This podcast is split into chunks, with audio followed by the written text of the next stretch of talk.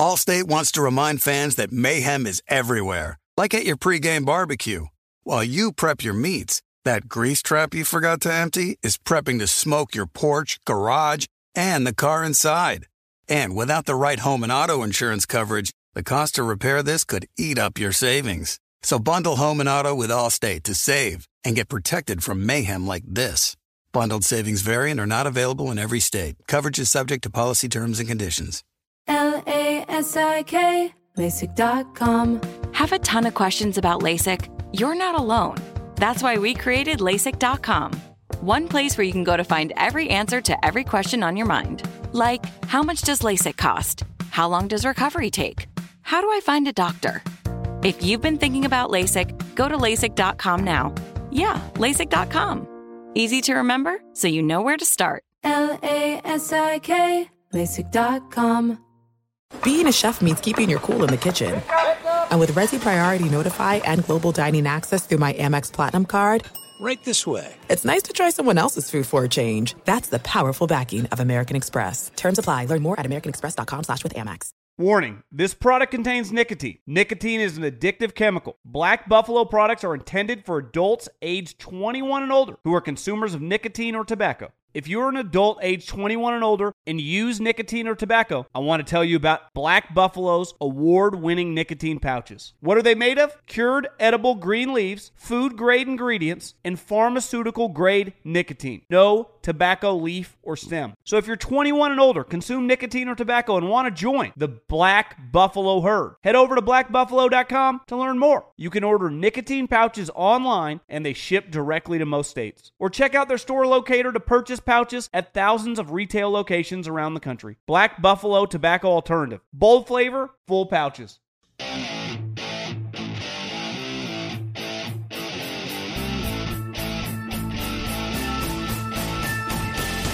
What is going on, everybody? John Middlekauff, Three and Out podcast.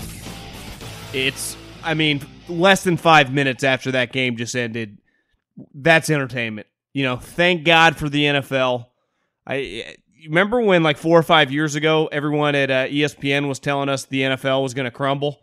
Uh, fun times.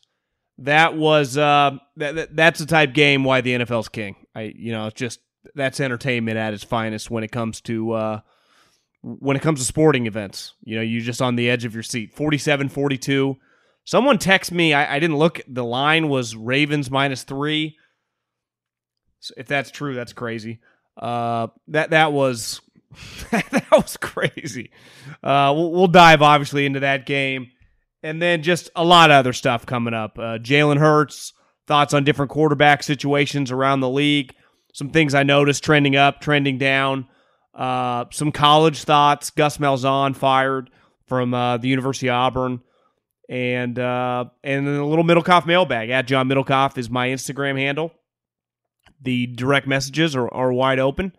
And uh, welcome for you to come on in and ask me any question you want, and we will answer it here on the podcast. And also, if you could, greatly appreciate it. Three and Out Podcast, leave a review.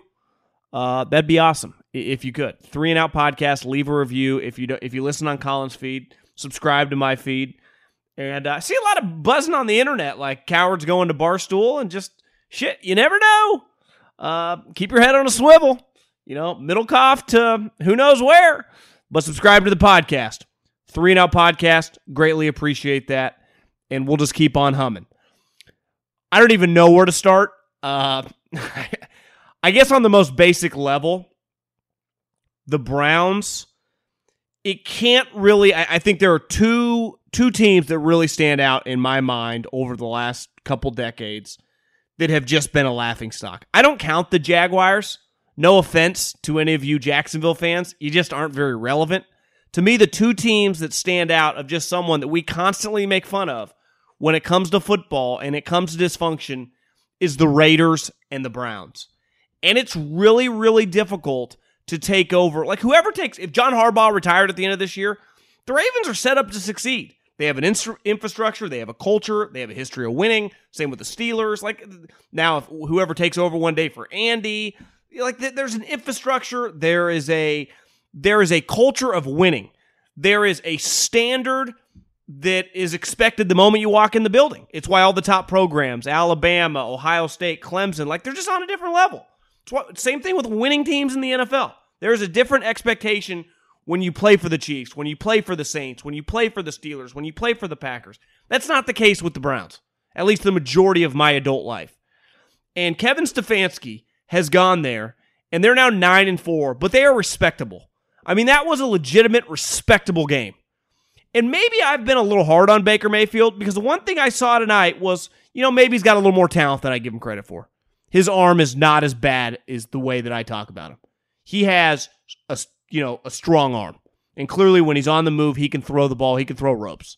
His arm is stronger than I guess a lot of the shit that I've been talking. It is not bad. Now, there were some plays, like I'm not going to come here and start banging the drum like Baker Mayfield, some superstar. He threw a bad pick that was basically a pick six. They scored on the next play. Some of the plays he's making, I mean, he's throwing to wide open guys that are making plays after the ball's in their hand. But clearly, I guess I could see how you'd pick up your fifth year option. I still don't see a $30 million plus quarterback, but it is what it is. I get it if you're the Browns. Uh, but I got to give a lot of credit to Stefanski because it's not easy to come in to places that are a joke. I saw before Jack Del or before Gruden got here with Jack Del Rio. And Jack Del Rio played in the NFL. He had been a head coaching a head coach in the NFL before, had been to the playoffs as a head coach. He had some just some clout. And when you meet him, he's a big guy. Like Stefanski, a lifelong position coach and grunt, really had only been a coordinator for a year. I guess half a year and a half because he took over when DeFilippo got fired. But it's not like he had some long track record. So to come into now the team is is good. I mean, they have a really good roster, but that doesn't matter. This is not the NBA. Just because you have good players doesn't mean you win in football. He is a good play caller. He's very calm on the sideline. Like he just looked like they kept showing Harbaugh and they kept showing Stefanski, and I went, yeah, this is a legitimate coach. The, the the best part of night, if I'm a Browns fan, is that one, it's cool as someone that lives in California. I don't know if you saw these rules in San Francisco. They just tweeted out the other day that you're allowed to go on dates now, but you're not allowed to kiss if you're dating someone. You're not allowed to kiss unless you live together. That's really what's going on in San Francisco. Obviously, in Santa Clara, the 49ers got kicked out of their own town. They got kicked out. That's why they're playing in Arizona. It brings me great joy seeing fans at the stands, seeing people living because I'm on the opposite end of the spectrum where I have to read tweets about 20 miles away from me. Humans are not allowed to kiss. So that I thought the crowd was rocking tonight. It's fun to see people living life. And that was that was led, I think, to the great viewing product. And obviously back to Stefanski, like Browns Ravens, my thought when it was they were up 34 to 20 was like, oh, the Ravens are gonna end up blowing them out by 20 plus. That's what's gonna the game's gonna get away from them. And that is not what happened at all. So I, I give the Ravens, or I mean the Browns, a lot of credit. Now, I'm recording this before maybe Lamar, whether he's pooping, cramps, combination of them both. That is one of the most unique moments I've ever seen. He's basically gone the entire fourth quarter. Trace McSorley comes in. Actually made a nice throw to Hollywood Brown, which, bro, if you're not going to catch the ball, I don't know if we can nickname you. Now, you ended up making up for it with the final touchdown that uh, that tied the game. But Trace McSorley hurts his knee. It's fourth down. I'm thinking to myself, the Ravens are going to lose this game. They don't have a quarterback. It's like fourth and five, fourth and six. They're going to have to run some sort of wildcat. And then all of a sudden, Lamar Jackson out of nowhere comes out from the sideline, comes on the field, throws a touchdown pass to Hollywood Brown, who had almost screwed up the game a couple possessions before. And all of a sudden, the game's tied. That's one of the better moments Monday Night Football, I feel like in decades. Just the drama of that. I'm thinking, what are they going to do? And then Lamar comes out of, for a guy that I never would have drafted, that I think a lot of people think that, you know, I don't really like as a player. I've never not liked a player's ability. Now, clearly he has a lot of ability. He's not a great passer of the football, yet rooted and enjoyed the human being more. Usually when I don't like a player, I just convince myself to not really like the person. Not because they're a bad guy or whatever, just because it's easier that way. Like, I hate this guy. I want this guy to suck. It's just easier to wrap your head around that way, the way I'm kind of, the way my mind works. When I don't like you as a player, I just don't like you. That is not the case with Lamar Jackson. I find myself enjoying watching Lamar Jackson play. Now, what I've been saying for a couple years, the facts are the facts. He can't consistently hit throws down the middle of the field. He had Mark Andrews wide open, a play that probably would have ended the game, overthrows him. He does that constantly. That is his problem. Why? Now their schedule breaks down. I think they play the Jags. They got the Bengals. I mean, I think they got the Giants. They're, going to win out. They should be 11 and 5. And they they might end up kind of crazy, end up being the 5 seed. But they're going to play the Colts or the Titans more than likely in that first round if they're the 5 seed. And I'll bet against the Ravens because they have a fundamental flaw. They played hard on defense. They're well they have a good coaching staff. They have a lot of talent on offense. They have a fantastic running game. You'd say the Cleveland Browns, who have Chubb and Hunt, who are probably two of the best running backs. Let me rephrase that. Probably the best running back duo in the NFL, right? Chubb's a top five guy. Kareem Hunt has to be the best backup in the league. Yet the Ravens tonight run for 231 yards. When they run it down your throat, they can dominate. And they consistently do that in the regular season. Well, when they play, let's say, the Colts in the first round, what are they not going to be able to do? I'll answer it. Run for 200 yards. Run for 150 yards. Hell, it might be hard to run for 100 yards. So do you know why, like the Ravens, 47 to 42, you look you go, God, what a win. They could score up some serious points. Well, five touchdowns came on the ground. Lamar had two, JK had one, and Gus had two. Like in the playoffs, maybe you could pull that off in like 1990 it's pretty clear now, even, you know, in these colder environments, you have to at least be able to function in the air. And Lamar Jackson, now his numbers are a little skewed because he missed the quarter, but he, I mean, he's struggling to throw for like 200 yards. It's just not possible to consistently win that way. And that's why I, I think too often, and I get this DM all the time, people tweeting at me, what do you think the Ravens do this offseason with Lamar's contract? Why are we in a rush? And I see this in the NBA. Why are we in a rush to pay everybody? Like, I'll, I'll pay Josh Allen. I'll extend him this offseason. I'm not extending Lamar Jackson. I got him on a I got him on a rookie contract. He's a first round pick, so he's a, on a five year contract. I'll pick up his fifth year option this year, and he'll play out the fourth year. That's what I'm doing. Now, I, I wouldn't necessarily do that for Baker. I understand how they probably will. But like, I'm not extending Baker Mayfield either. Like, why, why do we need to extend everybody? I extend Patrick Mahomes. I'll extend Deshaun Watson. I'll expen- extend Josh Allen. I'm not extending Lamar Jackson. I'm not extending Baker Mayfield. Let's just let some things play out. We're always in a huge rush. We want to pay everybody. We got to pay everyone. In the NBA, they love paying all these young guys the maxes. 80% of them never make a All-Star team. And you're like, God, we hate this guy's contract. Well, why'd you pay him? No one's, you know, this is America. No one's forcing you to. Well, his agent, they would have been mad. Who gives a shit? Let it play out. And if he's good enough, then he's worth it. Because if he's not, no one cares that, like, you did the right thing and paid him early. Because if he's not good enough, that's wasted money. So I think you saw two guys tonight that are kind of fundamentally different. Obviously, Lamar is just an incredible athlete, an absolute breathtaking athlete who struggles to throw the football. Like the evidence is in. We see it. It happens every single game when you watch them play. Mark Andrews, probably one of the more underrated players in the league, gets open all the time. And Lamar overthrows him. And Baker Mayfield, who, you know, his arm strength looked pretty good, made a what could have been a crucial mistake when he threw that pick in the second half. But he made up for it. His guys made up for it. Uh, Peoples Jones, like that, that guy looks pretty good. But overall, that's that tonight is why the NFL is king. You had just if you're watching that game, you were just glued to your seat the action, the drama, dudes disappearing, a comeback. Looks like the Browns are going to have the biggest win in like modern day franchise history. Then the Ravens kind of pull this game out of their ass, and just I, I I'm I, that was awesome. You know, sometimes you just don't even know what else to say beside that was really fun. Now I've always said like I do like defense.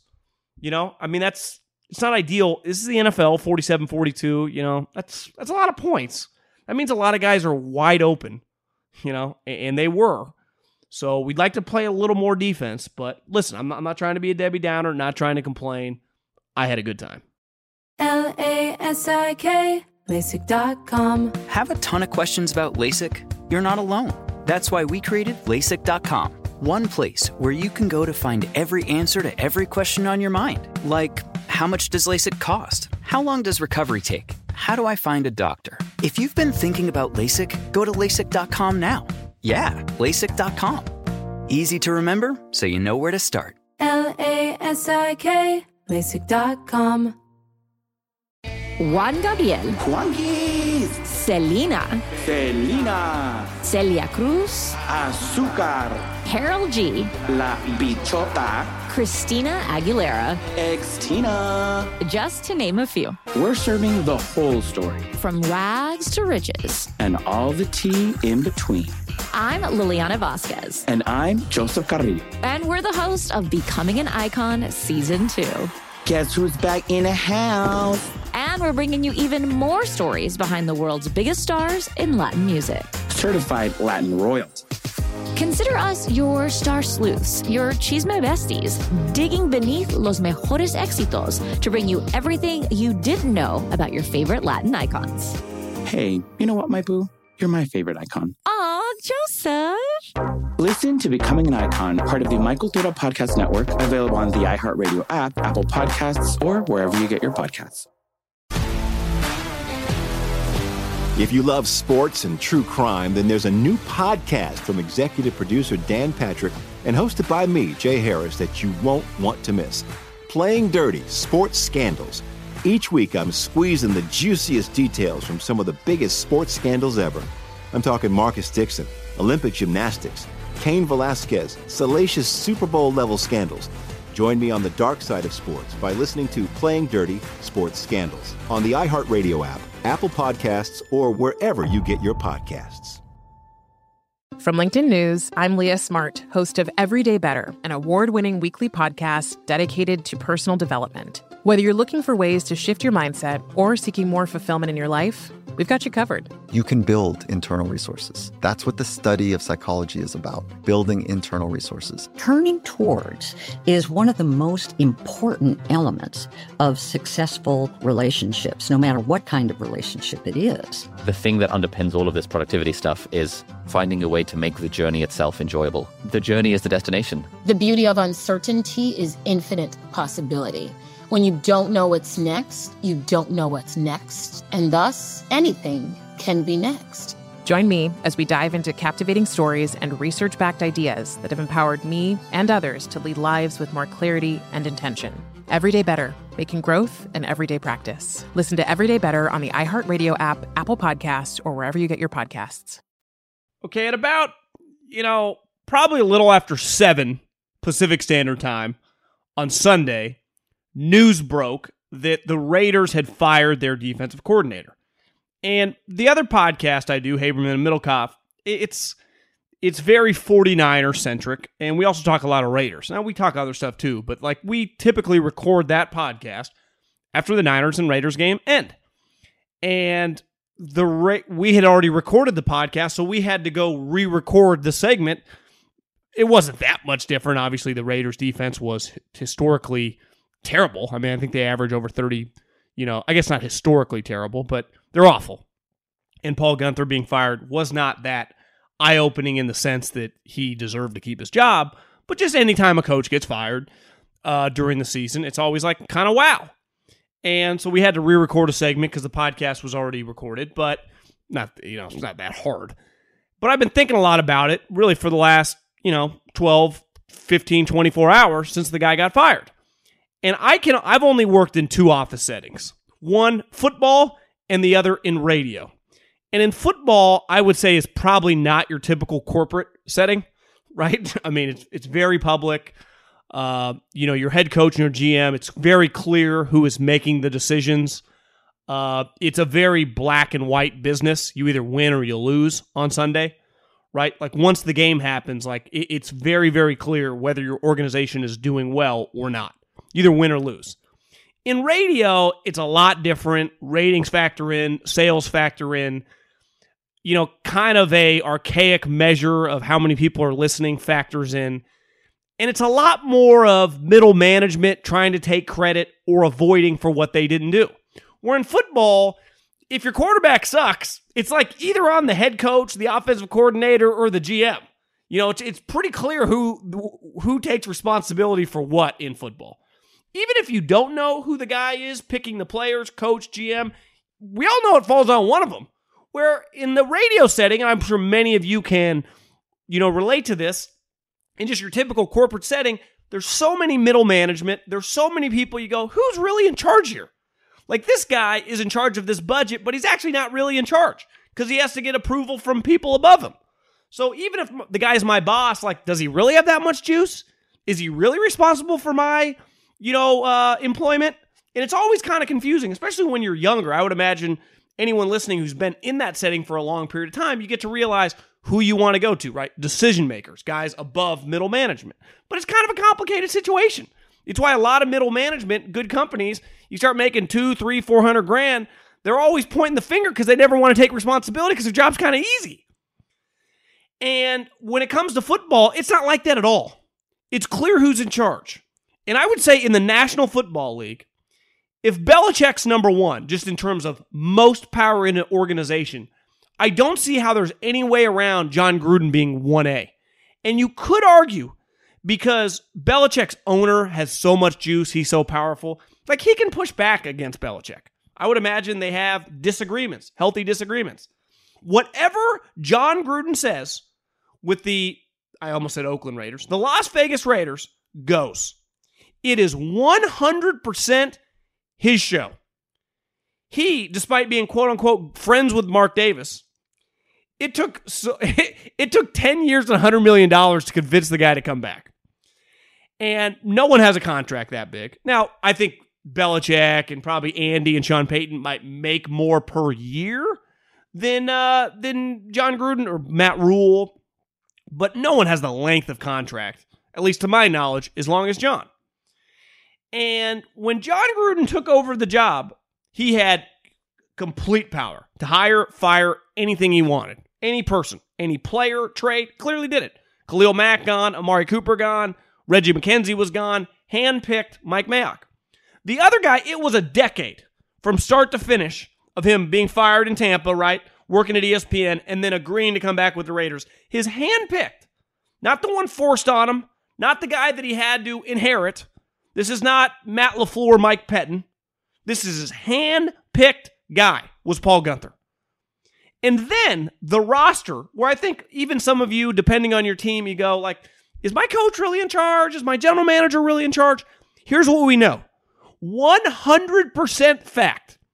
Every single player on the Raiders roster, and this was where it parallels New England, every single player is a guy Jon Gruden wanted on that roster. We're not in year one anymore. We're in year three. They've gotten rid of every guy he didn't want, good ones, bad ones, you name it. And he put together this roster. And with the trades and kind of bottoming out, they had really high picks and they had extra picks because of Amari Cooper and because of uh, Khalil Mack. Well, they basically took, now this was their own pick, but they took Clelin Ferrell number four. That's a disastrous pick. He's probably like a third rounder. And they passed on Devin White, who, if they would have just taken Devin White, he would be dramatically better. But we could play that game all day long with most teams and draft picks. They also took a hard hitting safety in Johnathan Abram late in uh, the in the first round in that same draft. The problem with Johnathan Abram, he can't play in 2020. He's a hard hitter. That's not really allowed anymore. He can't cover. Not ideal. It's a passing league. He constantly knocks himself out and gets hurt. Also, not ideal. They have consistently missed on defensive players. Now, is Paul Guenther any good? I don't know. I'm not here to defend Paul Guenther. He might be terrible. I think a lot of coaches in the NFL are probably pretty average most good coaches, there there is a much smaller percentage of good coaches than there is uh you know th- there are way less good coaches in the league than there are average to below average clearly so paul Guenther, more than likely average to below but i know for a fact that their personnel on defense is bad is really bad and that to me is on Jon gruden like there's no it's not paul Guenther, it's not mayock that's on Jon gruden and when you give a guy all this power he put the team together and he invested a lot in offense. Their offense is pretty good, but it's not elite, and their defense is atrocious. I think it averages over 30 points a game, which you're just not going to make the playoffs like that, clearly, obviously. I mean, they just got shoved around by the Indianapolis Colts. Here's another thought I had late last night watching the Sunday night football game. If you are building a team to play in the AFC, you better build a physical team. Because all the teams do two things one, they play physical football, and two, they play outdoors in the freezing cold. And Gruden built this offense, which is great, but he discounted the defense and slash just missed on a ton of picks on the defense. Well, when you go play Kansas City, when you go play now Buffalo, when you go play Pittsburgh or Baltimore, and Cleveland is now good, you were talking about environments in November, December, and January that are going to be freezing cold. Where if you watch that Sunday night, it was cold, it was rainy, you're not going to score 35 points. The St. Louis Rams in 99 are not going to put up 40 in that environment. It is a physical, knockdown, drag out style of football. Now, obviously, Mahomes, he's going to be able to score points outdoors in the cold, but not as many typically as he's going to be able to do in October. So you have to build the team that is good on the line of scrimmage, on both lines of scrimmage. You have to rush the passer. You have to be a physical, hard tackling defense. The Raiders built a team like they're playing in a dome in the NFC. That's not the case. They play in the AFC where all the teams are physical, where all the teams that are good play outdoors in the cold. Beside the Colts, ironically, the Colts have actually built a team that is can easily go Baltimore, Pittsburgh, Kansas City, and at least have a chance to hang if Rivers plays well because they're built defensively and on the line of scrimmage on offense and can run the ball. The Raiders, like this is Gruden, year three, $100 million. More than likely, they're not going to make the playoffs again. The only guy that deserves all the blame is Jon Gruden. You can blame Paul Guenther, Jon Gruden shows him.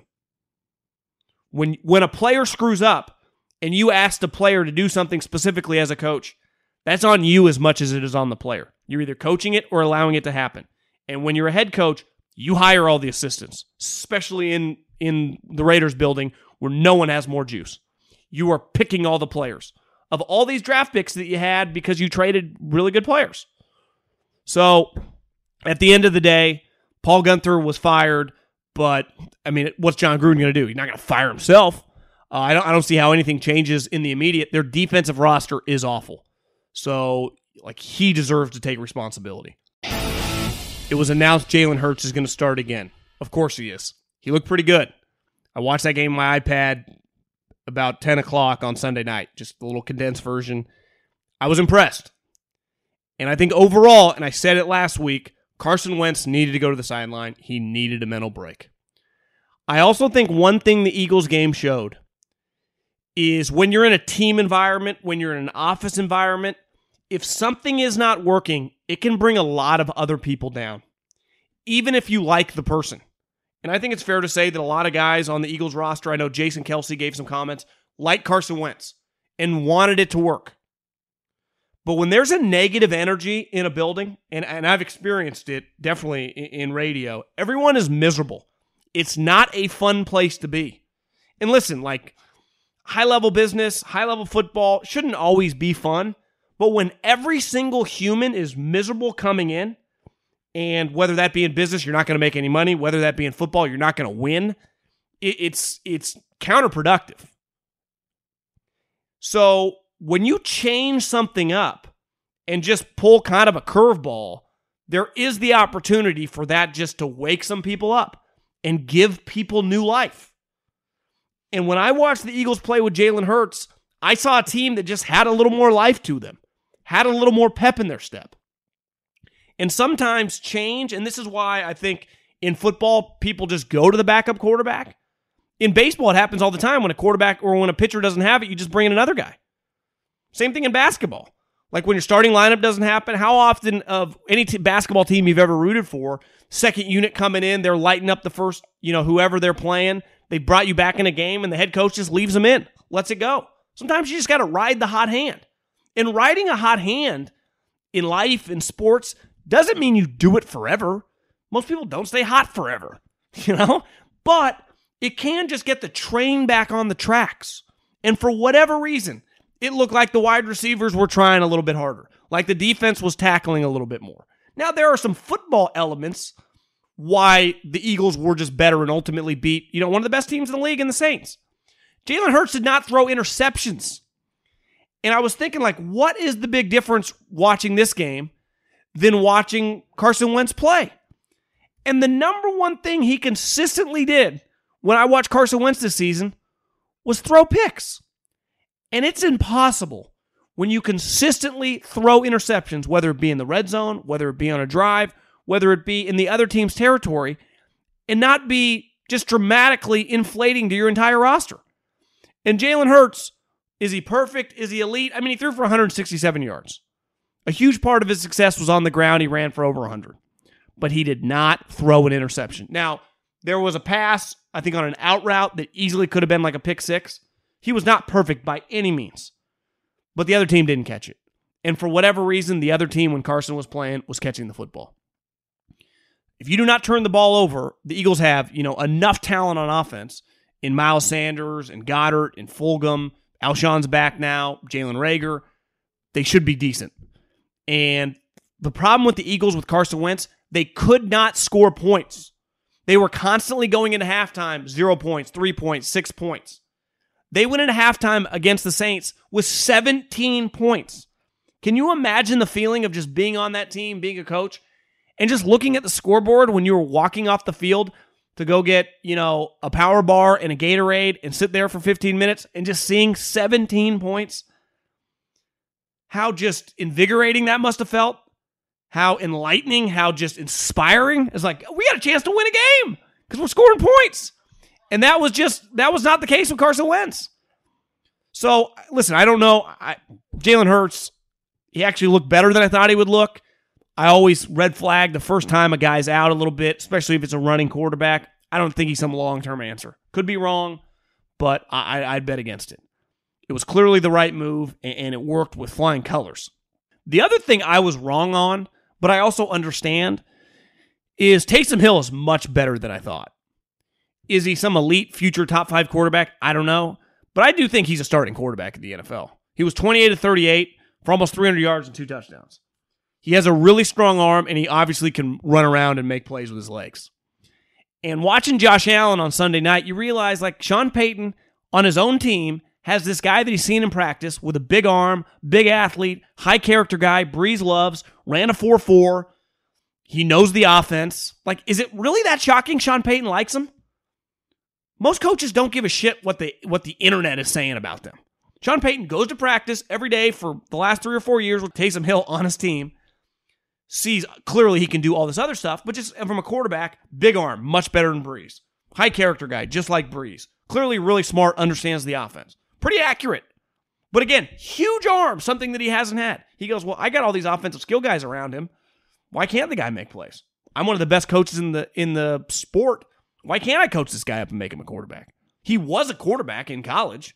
It's not like I'm moving a guy from wide receiver to quarterback and hope. No, this guy can throw he's a little unconventional the way he kind of backpedals and stuff, but it's just like, whatever. Football's a little unconventional now. You, you see all these guys, like, if you want to get an elite quarterback prospect, you typically have to draft him high.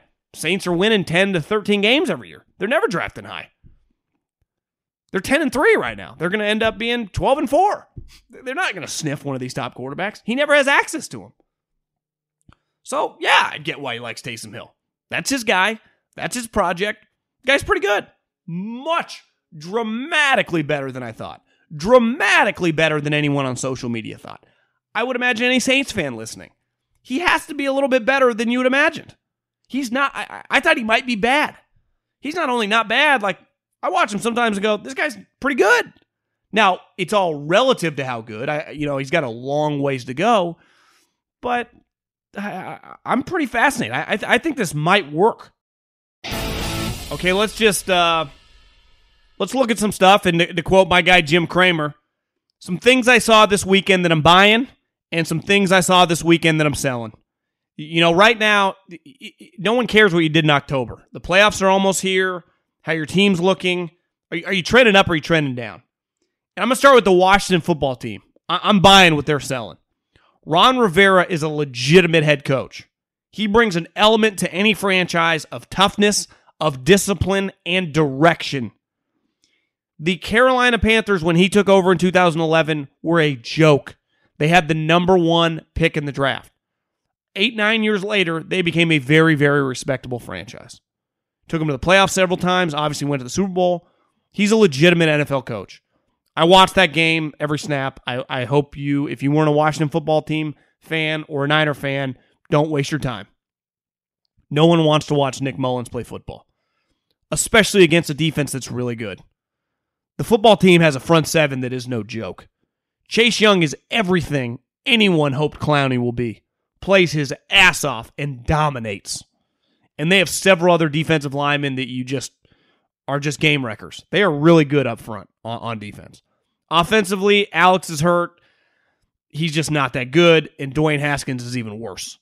But they're tough, they're physical, they're just trying to try to ugly up the game. Big picture, if they can find themselves with an, a starting quarterback, if I was them, I'd be all over like Dak Prescott. You just gave them Dak Prescott or gave them just a top, you know, 15, 16 quarterback, they'd be a lock playoff team. They, they, they are they are solid. They are missing a quarterback and probably some weapons, but a quarterback is really what they need. Clearly, the the Pittsburgh Steelers, I would sell.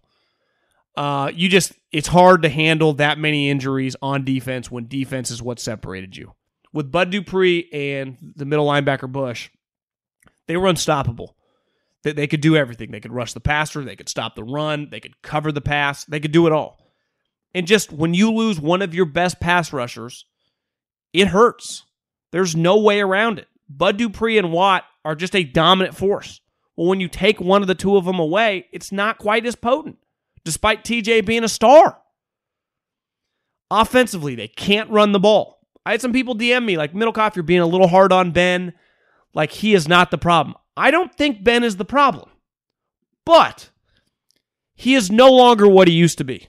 He can't really scramble. He can't really move. He's a true pocket quarterback. And I think you watched him in that game against the, the Bills. Like his accuracy is a little hit or miss. The big fella can still throw some darts, still throws a beautiful touchdown, but he's just, he's still a really good player.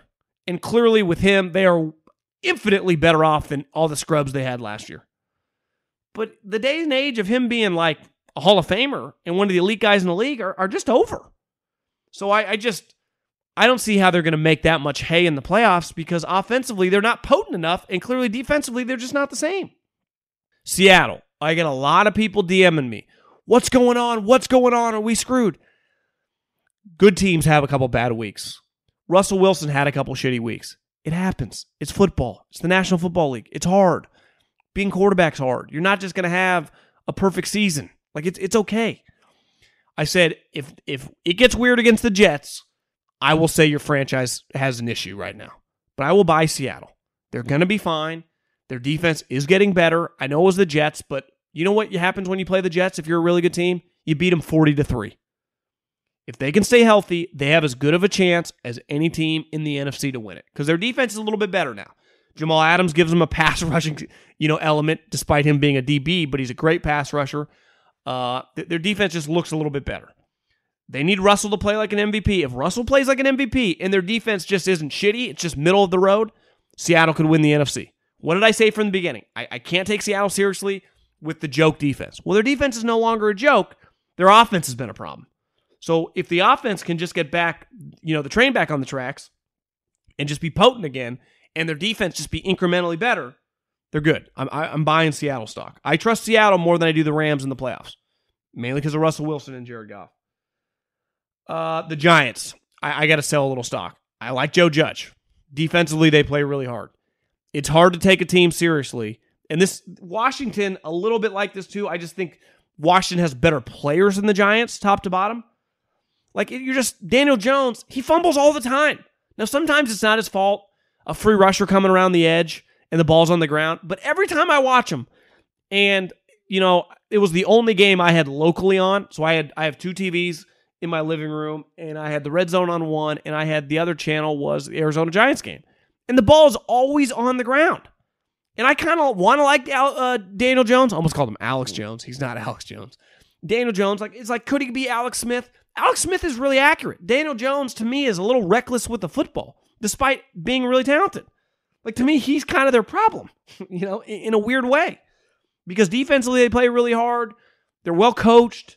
They're like the Washington football team, just with a little less talent. So I'm I I feel pretty confident, but not really that confident because I don't love if Alex. I don't know how long he's out.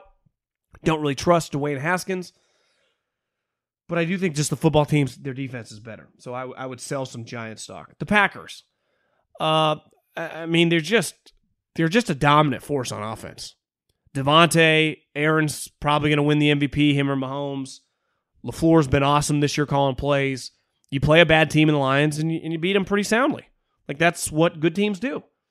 And the big thing this year that is different than last year, because to me, their defense, I would still red flag. I would still not totally trust their defense. But an underrated element last year of the Packers was like, what's up with Aaron Rodgers? He doesn't look quite as good. And it's easy for us to say on the outside, they drafted a first round quarterback. They believe that. It's not media speak. This isn't Kyrie Irving. Like, you're just making shit up. No, we were all saying it. And then their team drafted a quarterback in the first round. But they have got him playing some of the best football of his career. He was 26 and 33 yesterday for three touchdowns. Davante is, I don't see there, there might be a receiver as good as him, but there's not anyone better than him right now in the NFL. He is a baller. And they are now, with the Saints losing in first place, because obviously they own the tiebreaker, they beat them this year. And they got a pretty clear path to win the next three games uh, and get that number one seed. And a little like Seattle, when when you have one of the greatest quarterbacks of all time, I just even if your defense is flawed, I, I think you got a pretty good chance to win the NFC. Now, I don't think either one is beating the Chiefs, but you know the NFC is is wide open right now.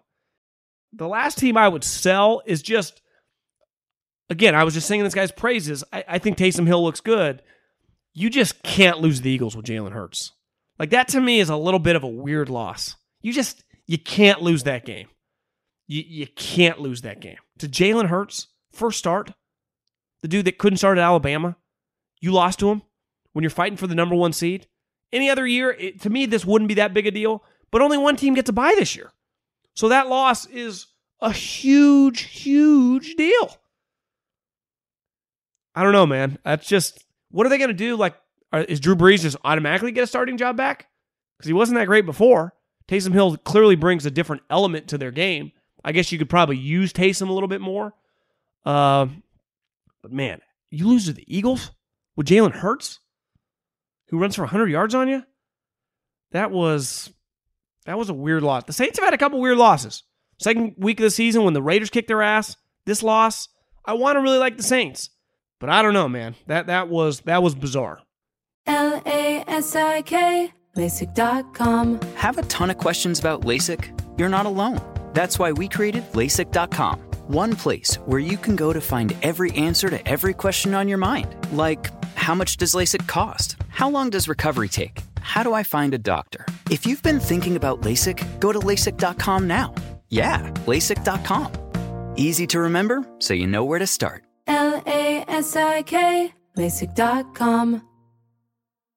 Juan Gabriel, Juanquis, Selena, Selena, Celia Cruz, Azúcar, Karol G, La Bichota, Christina Aguilera, Xtina. just to name a few. We're serving the whole story From rags to riches. and all the tea in between.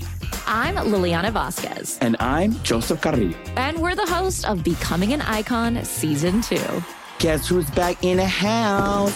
And we're bringing you even more stories behind the world's biggest stars in Latin music. Certified Latin royalty. Consider us your star sleuths, your chisme besties, digging beneath los mejores éxitos to bring you everything you didn't know about your favorite Latin icons. Hey, you know what, my boo? You're my favorite icon. Aw, Joseph! Listen to Becoming an Icon, part of the My Cultura Podcast Network, available on the iHeartRadio app, Apple Podcasts, or wherever you get your podcasts. If you love sports and true crime, then there's a new podcast from executive producer Dan Patrick and hosted by me, Jay Harris, that you won't want to miss. Playing Dirty Sports Scandals. Each week, I'm squeezing the juiciest details from some of the biggest sports scandals ever. I'm talking Marcus Dixon, Olympic gymnastics, Cain Velasquez, salacious Super Bowl level scandals. Join me on the dark side of sports by listening to Playing Dirty Sports Scandals on the iHeartRadio app, Apple Podcasts, or wherever you get your podcasts. From LinkedIn News, I'm Jessi Hempel, host of the Hello Monday podcast. In my 20s, I knew what career success looked like. In midlife, it's not that simple. I've been a journalist for two decades, writing cover stories for Business Week, Fortune, and Wired. And now, every Monday, I bring you conversations with people who are thinking deeply about work and where it fits into our lives. Like Microsoft CEO Satya Nadella on growth mindsets. The learn it all does better than the know it all. Or MacArthur Genius winner Angela Duckworth on talent versus grit. Your long term effort and your long term commitment are surprisingly important. Each episode delivers pragmatic advice for right now. Listen to Hello Monday on the iHeartRadio app, Apple Podcasts, or wherever you get your podcasts. Let's just hit a couple quick things on college football. A bunch of guys have been fired. I guess the biggest name that was fired so far has been Gus Malzahn with Auburn. And Tennessee is going to have an opening probably within the next year with Jeremy Pruitt losing his job. I, I, was talking with some people in the business, people that are close with coaches, and I, I don't think there's a league that has a, a false sense of reality than some individual teams within the SEC as talking to people that are very, very tight in the SEC, they think Auburn's a terrible job because of the inflated expectations, with your rival being the best program in the country, the shady and just different people pulling all the strings in the background, a little bit like Texas.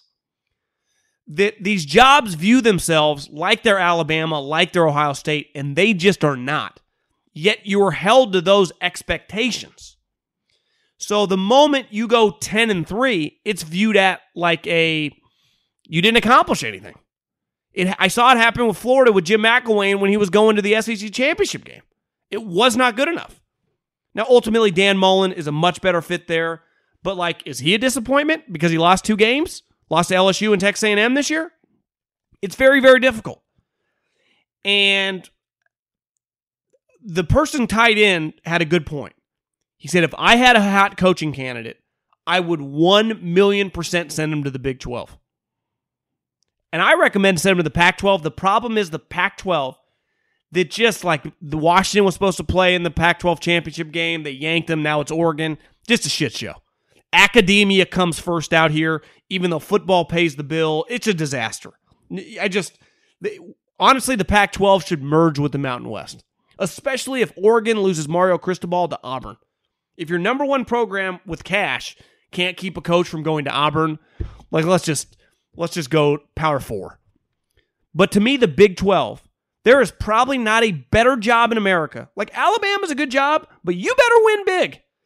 And it's not easy to win big there cuz you got Florida, you got Georgia, you got LSU, and you got A&M, and now you got Lane Kiffin coming for your ass.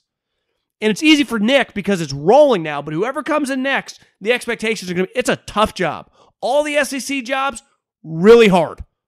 Really, really hard. The Ohio State job now for Ryan Day actually isn't that hard because the school kind of recruits itself. Michigan, your big rival, isn't any good. Wisconsin just won't have the talent you have. It's going to be pretty easy for Ohio State to consistently keep winning. He said, I'd put someone in the Big Ten. You can get a job. It's why James Franklin started making some noise. He started recruiting big time and was winning 10, 11 games. But the Big 12, beside Oklahoma, which you could argue is the best job in the country, because the, the rest of your conference stinks. Matt Campbell easily could get some big time NFL offers and might not be at Iowa State long. Texas is a mess. Lincoln Riley makes eight, nine million dollars, wins the conference every year. Now it's going to be a little hard for him to win a national championship just because the way he has to beat, build his team to win in the conference doesn't necessarily help to beat Clemson, uh, Alabama, LSU, or or Ohio State. But as long as he gets to the to the Final Four, he's going to be viewed at as a success. The expectations are not that out of whack. As long as they win their 11, 12 games every year, beat Texas, and go to the playoffs, he's good. And he's going to keep doing that. He can be a guy to keep that job for 20 years. Bob Stoops did. That doesn't happen in the like there ain't many coaches unless you're Saban keeping a job for 15, 20 years in the SEC. Not now. Now with all the money. So you you look at the SEC, I would not take SEC jobs. Like when Tennessee comes open, that's not a good job. The recruiting base stinks. The expectations, it's, it's like Nebraska. We're living like it's 1997. It's 2020. Times have changed. The game has changed. The money has changed. Recruiting has changed. These jobs are very, very difficult. And I saw some people on Twitter like, how could Auburn pay Gus Malzahn 20 million in a pandemic? I'll tell you, a booster cut a check. This is big boy business. Someone paid him to go away. And I was told that when he was celebrating with his team after Mississippi State, the Auburn administration was working on the finalization of getting the money to get him gone. And there's internet, you know, the, Auburn tweeted it out, him dancing with his players. He had no clue. He went six and four in the middle of a pandemic, and they, they fired him. And listen, I he'd been there eight years. They paid him twenty million to go away. You could gladly pay me twenty million dollars to go away, and he'll get another job. But uh, that job is just not good. Jimbo now at Texas A&M is just way better than you. LSU, even when they're down, it just has more talent. You're never going to sniff consistently Alabama. Lane is just throwing a wrench in everything. Kirby in Georgia is good, and Dan Mullen in Florida is good. Like it's just it's going to be very very difficult to win at Auburn. Yet they view themselves like they should be competing for national championships. I just don't think he should. It's why if Mario Cristobal is smart, he doesn't leave Oregon. He can easily out recruit everyone on the West Coast. Football is not really king out here yet because it, we're pro sports. Yet at Oregon, it's a really big deal. People are very, very passionate about Oregon sports. He has an unlimited budget with Nike to do whatever he needs to do. The pressure doesn't sniff the SEC. Hell, remember when what's his name went from Oregon to Florida State? He was fired within like two years. Didn't work. Willie, whatever, Taggart. Because the expectations in the South, it's like coaching in the pros. Win or go home. In college, it's like, you know, Clay Helton, he's a good guy. Guys graduate, we produce. Yeah, we're good. We're USC, but Clay Helton's cool. You know, we're good to go. Right? That's how it works out here. It takes being Kevin Sumlin, who stories on him around the University of Arizona are not good. I wouldn't call him the most focused individual. He lost 70 to 7 to his rival. That, that's what it took to get him fired. 70 to 7. If I lost one game 70 to 7 in the SEC, I'd probably get fired the next day. Year one. So Mario would be nuts if he ever left. But I, I think you see this all over college football with the amount of, you know, in, in pro football, you answer to one owner. In college football, you answer to all these boosters, you answer to the president, you answer to the AD. It's just very, very complicated. You get too many cooks in the kitchen. It, it's it's it's very difficult at all these schools to consistently win. Yet, like Texas carries themselves like they're Ohio State. Google Texas. In my, I'm 36 years old. The majority of my life, they're like an eight or nine win team. Mack Brown had a decade long stretch there where they were really good. You know, it turns out Mack Brown's really good. All the other coaches they get in stink. They win, you know, seven to nine games. That's just who they are. You, you are not Oklahoma at Texas. That's a fact. You'll never be Oklahoma. Ever. Auburn, you're, you're never going to be Alabama. Be happy winning eight, nine games. That's good. Like, that's, that's okay. But that's not the case at these SEC schools. That's not the case at Texas. That's not the case at some Michigan. You know, they view themselves with such a false sense of reality. And when you're an employee, like the great part about owning a business, you get to have a sense of reality. Like it's it's your vision. When you're a football coach at these universities, and even in the pros, like you get to work with the owner. So he knows your vision. Like in college football, it's like you got to convince boosters, and then this one guy might not might not like you. Well, he might be worth hundred million dollars, and he could write a five million dollar check to add to the buyout to get you out of there. So you got all these people working against you. It gets really complicated. And I, I just think college football is in a weird path because Saban and Dabo, guys like that, have set the bar so high that every program thinks they should be sniffing that. And the reality is, most of these programs, like, just be lucky to be like Boise State. You know, win some games, playing bowl games, make your money, and go home. One thing this weekend showed me is there is just we don't know much about quarterbacks. I mean, honest to God, we have. I mean, the top guys we know, but everyone else, the projections coming out of college. It's why listen, the hype on Trevor Lawrence can't get any stronger. So if he is not an absolute superstar, it'll be a letdown we constantly kind of prop guys up. We constantly shit on guys and bury them. And, you know, with quarterbacks, you just never know. You never know. It's the one position, I think, in all of sports that the more information we have and the uh, the more data we get, still the more confusing it is. Because Josh Allen, when he came out of college, there is no way you could watch him and go, yeah, you know, I think this guy's going to be in three years one of the most accurate quarterbacks in the league. Well, three years after he's drafted, he started at 53% his rookie year. He's now at 70%. He's improved 17% in terms of his completion percentage. That is insane. This was someone I didn't like at all coming out of college because I'm like, there's no way he's going to be that accurate. He hasn't just become accurate, he's become one of the more accurate quarterbacks in the league. He's potent. I, I think clearly, beside Mahomes, in my opinion, for the guys under 30, he'd be the number two guy off the board. If we just had a fantasy draft in real football, you gave every general manager the opportunity to pick any quarterback that's young, not name Mahomes. Who are they picking? I think I think Josh Allen would be the overwhelming favorite. We knew his physical gifts, but we didn't think he was going to be accurate. Then he's accurate. And then you see a guy like Mitch Trubisky, who clearly was a swing and a miss. It's like, what's this guy's deal? What's this guy's? This guy's just not any good. Then they bench him for Nick Foles. Then he comes back in the last three weeks. Only Aaron Rodgers the last three weeks have thrown more touchdowns. He's got seven touchdowns last three. He threw three touchdowns yesterday. Like Mitch Trubisky's playing really good. If they would have had this Mitch Trubisky the last couple years, the way he's been playing the last three weeks, they'd be they would have been in the playoffs last year. They'd be uh, they'd have a winning record this year and be in the playoffs again. But how? Why is this happening? I don't know. Like I do know with Josh Allen having talked to McDermott how hard he works and but I think there have been a lot of guys over the years that work really hard, that have the intellectual, you know, intelligence, that have the the total package in terms of character and a good teammate and everything. And it just doesn't come through. And then you have guys like Trubisky where you're just like, you know, this guy's just not good enough. And maybe he's not, I mean, clearly he's never has been, but then he comes back and he starts killing it again. So we talk about Carson Wentz getting that time to kind of take a deep breath. Sometimes when you've hit rock bottom, taking a step back really helps. Sometimes when you go through a traumatic experience, it helps to just take a step back. And Josh Allen's a good example of where you go. And I think I, I this speaks in life. I, I just filled out uh, some like thing for a journalism student, just asked like five questions. And he, he, one of the questions was like, the question was pretty simple. It was who helped you get to where you are now? And b- the most basic answer to that question for me is my parents.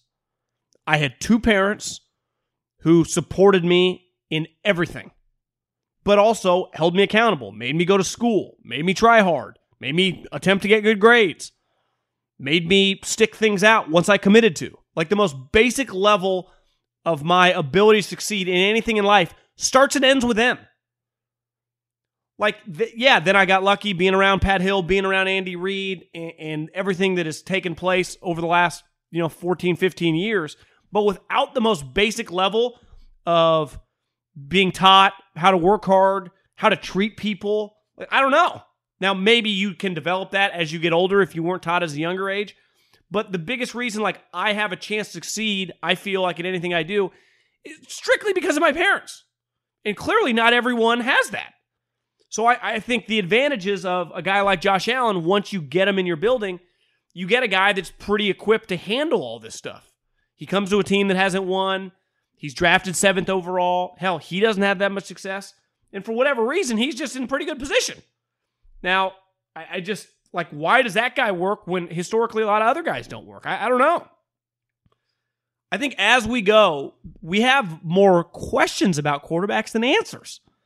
And we're going to have a quarterback crop of obviously Trevor Lawrence, but Justin Fields, Zach Wilson, Trey Lance, Kyle Trask, Mac Jones. Some of these guys are going to fail. Some of these guys are going to really succeed. And we will have some hard answers, right? Went to a bad organization, didn't have a good offensive coordinator. And some of these guys are going to go to places like, why didn't this work? High character guy, went to a good coach, and he just wasn't good enough. it's just the quarterback position truly is one of the great head scratchers uh, uh of because so much goes into it. It's so much more than just physical talent. Because once you get to the NFL, you have the, on the most basic level probably the physical talent, but the external stuff, the internal stuff. Why can Josh Allen improve his accuracy? Is it just simple? Brian Daboll is a great coach. Will his accuracy disappear when Brian Daboll leaves? Will he maintain it? I don't know. I mean, it's one of the fun parts about sports. How is it going to look? Is Mitch Trubisky like? What if the Bears win four straight to end the season and go nine and seven, and Trubisky has a great season? Do they just bring Mitch back? I don't know. Could you convince yourself? What if Mitch throws like 15 touchdowns the last six games of his season? And you go, you know, he really figured it out. You convince yourself that. I necessarily wouldn't say that, but I, I don't know. He looks pretty good. Just every year we have more information. The games change. We have more guys throwing touchdowns, more guys being accurate, and yet I still don't feel comfortable. Like this guy's going to be good in the NFL. This guy's not going to be good in the NFL. Because really, beside Trevor Lawrence, depending on who you talk to, Justin Fields, Zach Wilson, Trey Lance, Mac Jones, Kyle Trask, even the rookies this year and the young guys, Sam Darnold, is he going to be good moving forward? If I asked 10 people in the NFL, I'd probably get 10 different answers.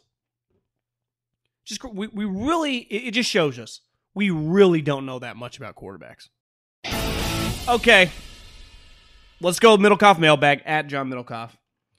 My Instagram at John Middlekauff. I think I just said that, so I didn't need to say it again. I try to post some like separate content from my podcast and just I maybe I need to start like doing a take of the day and just throw it on Instagram.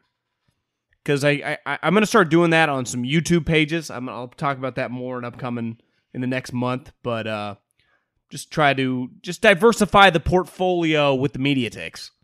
You know, but I, I need to be consistent. I, I, I do typically a couple posts a week on Instagram of just if something happens, but I need to be a little more consistent. I'm gonna try starting Tuesday, take of the day.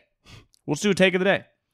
And uh, not sure what that's going to be yet here on uh, Monday night, but uh, I might just try to do seven days a week, take of the day. Sounds easy, but you know it's, it's, it gets a little harder than you think. Okay, from Tom. Question for the mailbag. Why are the Jacksonville Jaguars so bad? I'm from England and I'm a full Hom FC fan. The Khan family owns both teams with Tony the Son, taking a sports director role at both. Their record as full home owners, I can't say that, I don't, has not been great, and some bad management and player choices. Same for the Jags.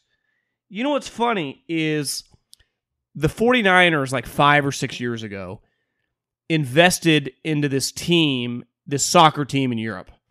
They put in like 10, 20 million dollars. They didn't put in that much, but the team was not in the Premier League. And then last year, I can't even think of the team, the Leeds, Leeds United. Last year they got bumped up. And I text someone that just in the loop with the Niners and I go, "What does that mean for you guys?" He's like, "Well, our investment just went up about fourfold, you know." And uh, it was a pretty big deal for the Niners ownership. Like it was a really good investment. And I was like, what? I, I don't know much about European soccer beside like Manchester United and Man City and some of the big ones. But then I, I brought this up on my other podcast, and people started DMing me about how bad the Jags are at soccer. Because I think I was talking some shit about the Jags, and whatever team they own got relegated. Like the Niners team, again, the Niners team, they're a minority owner, but their team, boom, jumped in. They, I think the way the guy with the Niners described it, it was like uh, he called them like the Oakland Raiders, kind of like a sleeping giant. If they ever got good, it'd be cool. That's what their team is.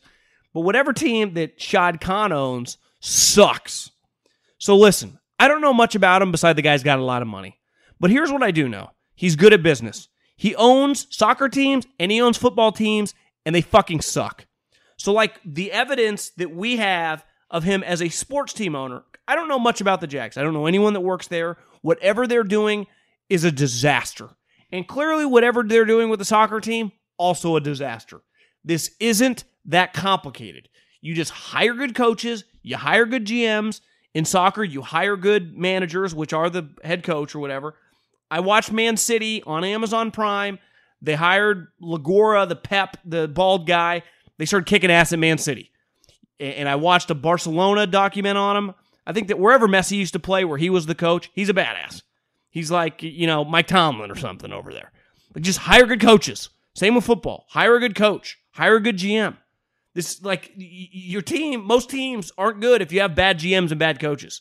If you have good GMs and good coaches, you're like, I don't know, Seattle, you know, LA Rams, Chiefs, the Saints, Steelers. You know, this isn't this isn't a complicated strategy how to be good at running a sports team. Whatever it takes, hire good people at the most important positions, which are coach and general manager. And clearly, he just does a terrible job doing that. It's been three years now. Did Mark Davis make the right call by firing Del Rio and hiring Gruden? JDR probably needed to go after that season, but I'm not sure this experiment has panned out. He's still got seven years, but so far it's been more of the same for the Raiders. Here's a reality I was on a radio station that had the Raiders, so I was going to a lot of Raider games, and I did Raiders pre and post game. Someone asked, for those of you that don't know, I, I had a radio show. We were the Raider station. They were so terrible, and I did post game. And I, you know, I mean, you guys listen to me. I'm pretty, what's on my mind, I'm going to say. And I, the Raiders are on the, you know, on the far end of get very, very sensitive. They're a sensitive bunch. And the president of the team hated me because I was constantly talking shit about them trying to move and the football team. Again, they were terrible. This was before Del Rio got there. Like Dennis Allen. I mean, it was an embar- they were an embarrassing franchise. And so we we were at odds with them. But my boss was cool. He's like, just let it rip beyond. I'm just being honest. I mean, when you win three games, at one point in time, the president of the Raiders, they were 0 and 10 and they were going into a Chiefs game on Thursday Night Football. The Raiders ended up upsetting them. But after they went to 0 and 10 and I was doing the post game, I tweeted out like the Raiders have a path to go 0 16 because their last six games, like the Raiders, the Niners, the Bills, like they were going to lose a lot of games. They ended up going 3 and 13. That was Derek Carr and Khalil's rookie year. But the the president of the Raiders saw that tweet and he was incensed. Again, 0 they were 0 and 10. But this is the type of stuff you deal with when you're a partner of a team. You know, it's it's a little complicated. It's just really low level shit. Like, bro, your team fucking sucks. You're 0 10. Why, why are you worrying about what John Middlekauff's tweeting? But he wasn't just worried about it. He was calling my boss as he's at the tarmac of whatever team they just got blown out for. So I've been around the Raiders really closely. I, I knew guys on the coaching staff. I just I follow the team really closely. And when Jack got here, he was a grown up. He made them change a bunch of stuff. He just got them up to speed. First year he went 7 and 9. The second year they were competing with the Chiefs to win the division. It might have been the Broncos actually at the time. That might have been Peyton Manning's last year, 16. I can't quite remember. But they Derek broke his ankle and then they lost in the first round of the playoffs, but they were a 12 win team that year. They were really might have been 11. They were really really good. Gruden's going on now year 3. This is year 3 where unlike Jack, like Reggie McKenzie did have a lot of juice as a GM. Like he was picking players with Jack, but it was a team effort. Gruden is picking every player, as I talked about earlier. It's they're on path. I mean, the Ravens are not gonna the Ravens are gonna win 10 or 11 games. The Raiders are not gonna go to the playoffs. Jon Gruden, you paid him $100 million to not go to the playoffs? One thing I hear about Jon Gruden, it is just so abrasive and he's not easy to deal with for position coaches, maybe not position coaches as much. I, I Mayock, I, I don't think it's smooth sailing in that building. And it starts with John. Like you can be tough to deal with when you're Nick Saban when you dominate. Like John screaming at him. Like John, when's the last time you won a big game in the NFL? Oh, 07? Like when I was a junior in college, back when I had hair. I mean, almost. Uh, we're talking. It's 2020. We're talking 13, 14 years ago. Like, who are you? You won a Super Bowl with Tony Dungy's players. Is there a chance? Jon Gruden's one of the most overrated coaches in NFL history, given the hype. And there was a ton of hype for a decade. Every team lined up to try to hire him, coach, uh, pro and college. Now he gets blown out by the Falcons. He needs a cover zero to beat the Jets. Think about that. The Raiders fans, rightfully so, were sold a bag of goods. I thought he'd be good too. I thought Jon Gruden was going to be like the offensive Bill Parcells. This old school badass, zero messing around, screaming at guys, holding guys really accountable, team flying around hitting people in the mouth. Instead, it's just he gives a lot of excuses. Like I, he just said after the last game, he's like, you know, not to make excuses. Uh, Clelin Ferrell was out with a hand. We had three guys out with corona. Johnathan Abram got knocked out in the third quarter. I was like, John, you just made like seven excuses. You're, you're the opposite of Bill Parcells. Mark Davis loves him, and he's not going to fire him, but it's been an awful hire. I mean, it just, it just has. You know, I, I don't know any way around it. It ha- it's been uh, given how much they're paying him and how long his contract is. I mean, if you had to bet right now, does Jon Gruden He's in year three. They're not going to make the playoffs. Probably won't make the playoffs. I mean, when are they ever going to make the playoffs? What if they don't make the playoffs for like his first five years? Is he going to quit? I thought Cowherd, I, I thought he was wrong, but he, it turns out he was dead right. I mean, he's right about a lot of stuff. He says, when you're that good at something and you like something that much, you don't stay away from it for 10 years. Like looking back, that's pretty weird that he just left for a decade. It's why uh, some of these rumors about Bill Cowher, like, no, I'm not in, no Bill Cowher. I, I like Bill Cowher. I've met him before. I think he's a badass. Could not hire him right now to be my coach. Zero chance. No possible way.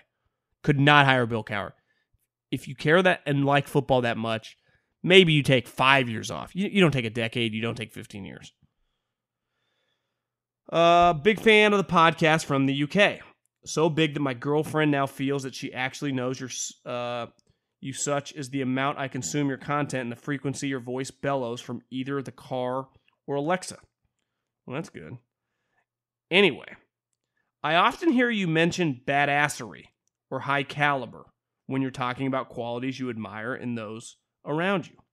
So, given this, if you had to take five football players from your time watching and working in the sport down into the foxhole with you and why, cheers.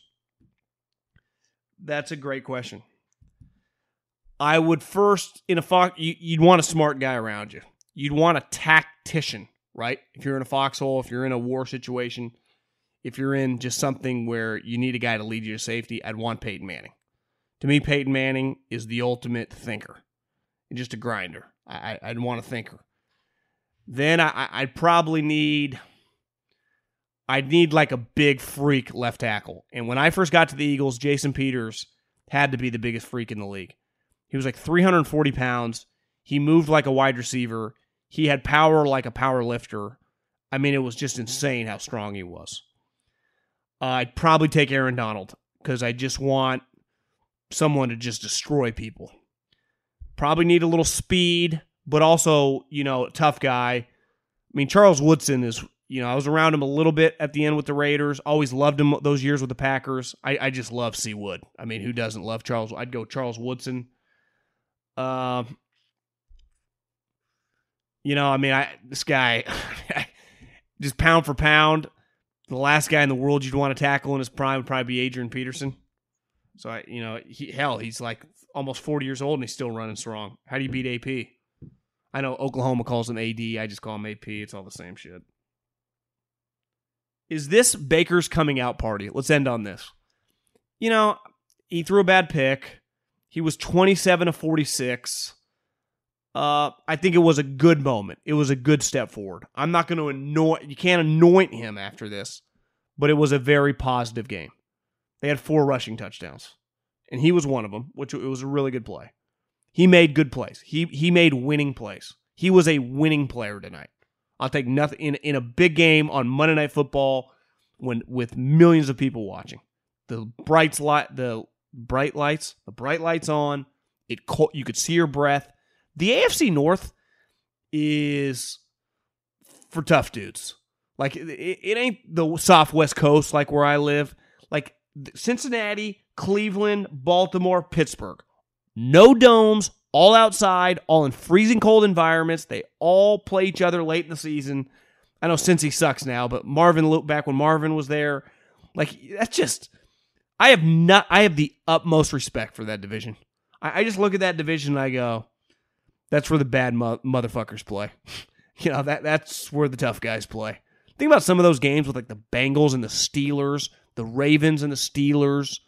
I know tonight wasn't necessarily like a knockdown, drag out you know, bloodbath, but it's just so cold. I I I just I love the AFC North. What what it stands for and represents as a as a football division. I guess that'll uh, that'll wrap it up for uh, us, and I will see you guys uh, later this week. Enjoy the week. Christmas right around the corner. Don't forget to do your shopping. You don't want to be last minute. I've done some online shopping. Keep your fingers crossed everything arrives on time. You never know with Corona. You know, shit might arrive in like March. But adios, Godspeed, enjoy the week, stay healthy, stay uh stay positive. Let's let's end on that. Stay positive. Godspeed.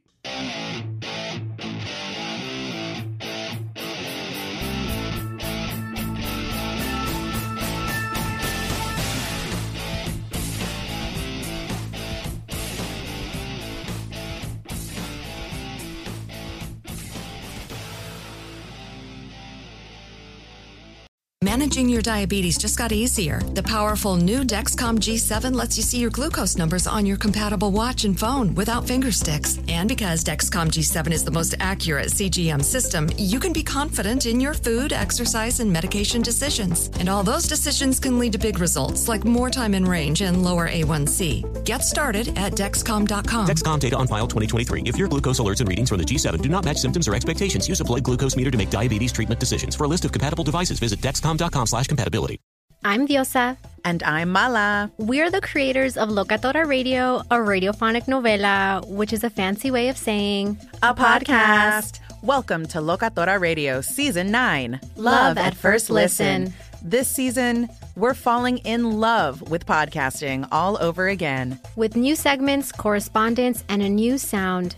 Listen to Locatora Radio as part of the My Cultura Podcast Network, available on the iHeartRadio app, Apple Podcasts, or wherever you get your podcasts.